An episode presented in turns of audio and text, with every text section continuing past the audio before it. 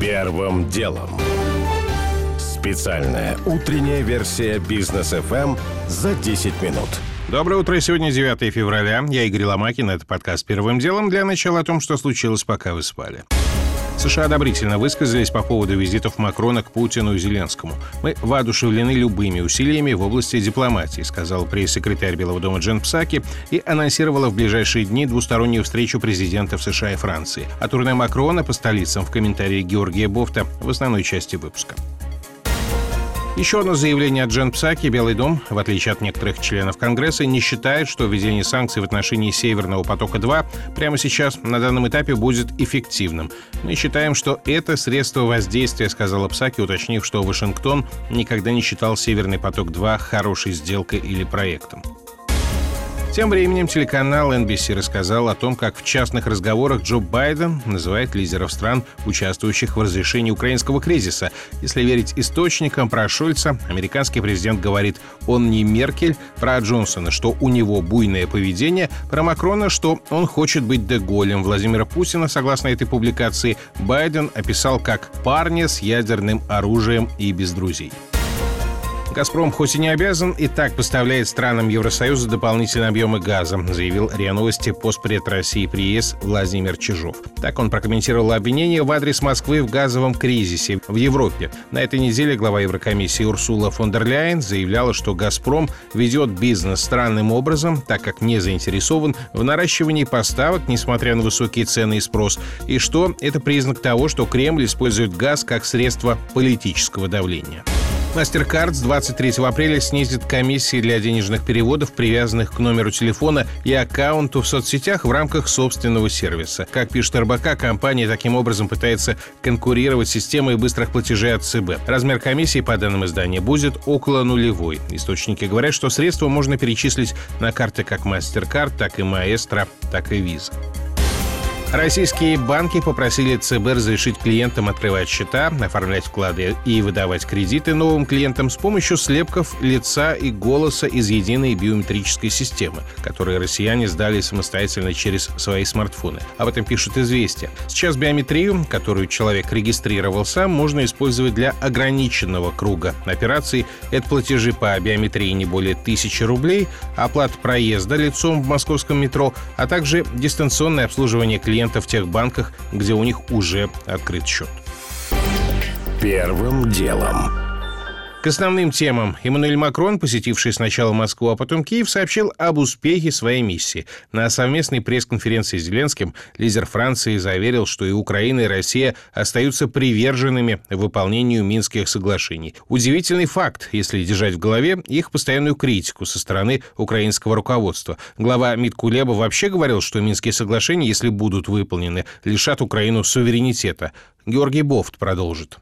Так что же теперь вдруг поменялось? Кто и в чем пошел на уступки, если Макрон столь оптимистичен? И пошел ли кто-либо на какие-либо уступки вообще? Путин на совместной пресс-конференции с французским гостем был очень категоричен. Минские соглашения надо выполнять буквально, что нашло отражение в ставшем мемом выражении «нравится, не нравится, терпи, моя красавица». Зеленский пока подробностей избегает, давая возможность французскому президенту уверять всех, что он обо всем со всеми договорился, чтобы не расстраивать его. Примерно то же самое самое уже было на нормандском саммите в Париже в декабре 2019 года. Тогда тоже вроде бы даже обговорили выполнение определенных условий, в том числе Киевом, не позднее апреля следующего года. Но в апреле уже была пандемия, и всем стало не до Донбасса. Почти ничего из парижских договоренностей выполнено не было. Многое может проясниться 10 февраля, когда должна состояться встреча политических советников стран нормандской четверки. Если в ходе этой встречи действительно подтвердится сближение позиций Москвы и Киева, то возможен и саммит той же четверки, который может стать действительно судьбоносным. Однако тут почему-то вспоминается фраза известного финансиста Уоррена Баффета. Когда начнется отлив, станет видно, кто плавал голым.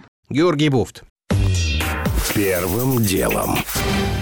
Между тем, Макрон вчера продолжил свое турне по столицам и вечером оказался в Берлине, где провел встречу с канцлером Германии Олафом Шольцем и президентом Польши Анджеем Дудой. И еще раз призвал Запад к диалогу с Россией для деэскалации вокруг Украины. А заодно подтвердил, что в ближайшие дни продолжатся переговоры по урегулированию украинского кризиса в рамках нормандской четверки. Это Россия, Франция, Германия, Украина. Кроме того, на следующей неделе уже Шольц отправляется в Москву. О том, какой фон будет у этого визита, это говорит немецкий политолог Александр Рар. СМИ либеральные негативно, потому что либеральные СМИ играют здесь на стороне Америки и трансатлантических кругов. Считают, что у Макрона фактически ничего не получилось. Но в, скажем, более широких политических кругах, я думаю, воспринимают, просто об этом пресса не пишет, визит как что-то положительное. Что наконец-то кто-то из западных лидеров смог без каких-то там конфронтаций обсудить с Владимиром Путиным ситуацию вокруг европейской системы безопасности. Знаете, пять часов часов они говорили. Я думаю, что здравые люди, здравые головы здесь, в Германии, надеются, что и Шольц найдет в себе все-таки мудрости и силы приехать в Москву не просто как э, американский вассал, а приедет с разумными предложениями общей европейской безопасности. Напомню, что сам Шольц еще вчера был в Вашингтоне, где проводил встречу сначала с Байденом, а потом с сенаторами. И, как теперь говорит лидер республиканского меньшинства Верхней Палате Митч МакКоннелл, канцлер заверил членов Сената, что «Северный поток-2» в случае эскалации ситуации вокруг Украины будет остановлен. Внимание к теме привлек накануне сам Шольц, когда дважды попытался уйти от ответа на вопрос, готов ли Берлин отказаться от газа по «Северному потоку-2». Первым делом.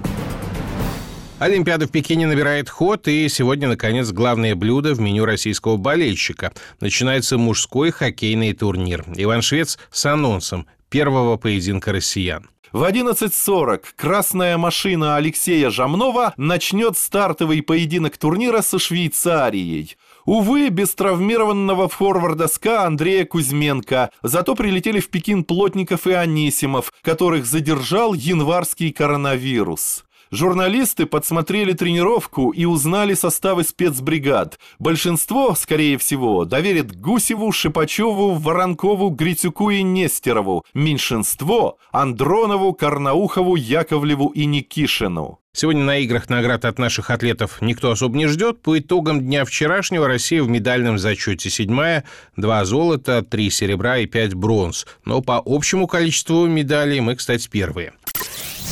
Первым делом. Больше маркировки, богу маркировок. Производители алкоголя рассказали, что правительство хочет ввести дополнительные наклейки для системы «Честный знак», в частности, на бутылке с вином. Это приведет к удорожанию продукции, при этом не несет в себе никакого смысла, считают в отрасли. Напоминаю, что сейчас весь легальный алкоголь и так проходит через систему ЕГАИС, говорит президент Союза производителей алкогольной продукции Игорь Косарев. Маркировка ЕГАИС в достаточной степени честный знак уже. То есть еще один честный знак, наклеенный на еще один честный знак, никакой практической задачи не решает. Существующая система маркировки алкоголя на сегодняшний день уже не предполагает обороты немаркированной, нелегальной продукции в легальной рознице. А в нелегальной рознице наличие отсутствия ГАИС или наличие отсутствия честного знака, либо наличие отсутствия любой другой маркировки не играет никакой роли, потому что в нелегальной рознице продается вся продукция помимо контроля кассовых аппаратов, бухгалтерии и так далее, и так далее. Таким образом, это действие нанесения дополнительной маркировки на алкогольную продукцию никаких практических задач не решает. Оператор системы «Честный знак» ЦРПТ. Коммерческая организация. Принадлежит Алишеру Усманову и его партнерам, а также Ростеху и бизнесмену Александру Галицкому. В 2020 году компания стала прибыльной. Сейчас в ЦРПТ заявили коммерсанту, что разговоры о дороговизне маркировки не подкреплены реальными расчетами и стали просто доброй традицией у бизнеса. Так насколько подорожает бутылка вина в случае еще одной маркировки? По нашей просьбе подсчитал партнер агентства винного консалтинга Double Magnum Андрей Григорьев. Понятно, что не будет ни в разы, даже, наверное, не на десятки процентов. Ну, на несколько рублей это подорожает, но, опять же, потребитель заплатит, в общем-то, ни за что. Даже за какой-то лишний стикер, который только будет мешать еще и восприятию нормального винной бутылки. На ней и так много лишнего наклеено сейчас. Вот, начиная от акцизной марки, заканчивая контракет с огромным количеством такой избыточной для потребителя информации. Ответ на вопрос «зачем?» пока не прозвучало, но на рынке опасаются не только удорожания, но и новой головной боли. Напоминаю, что с честным знаком уже были проблемы, когда промаркировали лекарства, и в том числе из-за этого в аптеках начались перебои с препаратами. Первым делом. Институт Минтранса Росдорнии подготовил проект новых стандартов безопасности на пешеходных переходах. Среди идей оборудовать переходы шиканами, дорогами в форме латинской буквы «С» и специальными ограждениями, диверторами. А главная задача – заставить водителя замедлить скорость перед зеброй. В прошлом году, по данным Росдорнии, на дорогах наших погибло более трех тысяч пешеходов. Еще более 30 тысяч получили травмы. Две трети таких наездов произошли по вине водителей и почти половина столкновений была на пешеходных переходах. Ход мысли у создателей новых стандартов верный, но сам проект еще сырой, замечает глава Союза пешеходов Владимир Соколов, который уже направил пару предложений разработчикам ГОСТа и у которого, кстати, другая, еще более печальная статистика по ДТП. Разработчики не учли, что регулируемые пешеходные переходы ничем не безопаснее нерегулируемых. Более того, вероятность наезда на регулируемый пешеходный переход в соответствии с статистикой в 1,9 раза выше, чем на нерегулируемых. Люди больше доверяют регулируемым пешеходным переходам, расслабляются там. И не полностью решается проблема наездов в темное время суток. У нас по статистике из 4,5 тысяч погибших пешеходов 3 тысячи с лишним убиты в темное время суток. Нужно освещать. Единственное сейчас универсальное решение – это некоторые некоторое снижение скорости хотя бы до 50 км в час. В Росдорнии считают, что все согласования по ГОСТу будут получены уже к концу этого года, однако в ГИБДД уже допускают, что резкое внедрение новых правил приведет только к росту аварийности. Первым делом. Уже не успеваю рассказать подробно о том, что правительство опубликовало концепцию в отношении криптовалют. Главный принцип – регулировать, но не запрещать. О том, что с 21 февраля ковидные сертификаты на полгода начнут выдавать по результатам теста на антитела. Причем QR-код получат и те, кто имел отрицательный ПЦР. И о том, что Samsung сегодня представит новые мобильные устройства. Упор делается на экологичность. Корпуса у гаджетов теперь изготовлены из выловленных в океане и переработанных рыболовных сетей. У меня пока все. Это был Игорь Ломакин и подкаст «Первым делом». Кому мало, переходите в «Бродкаст».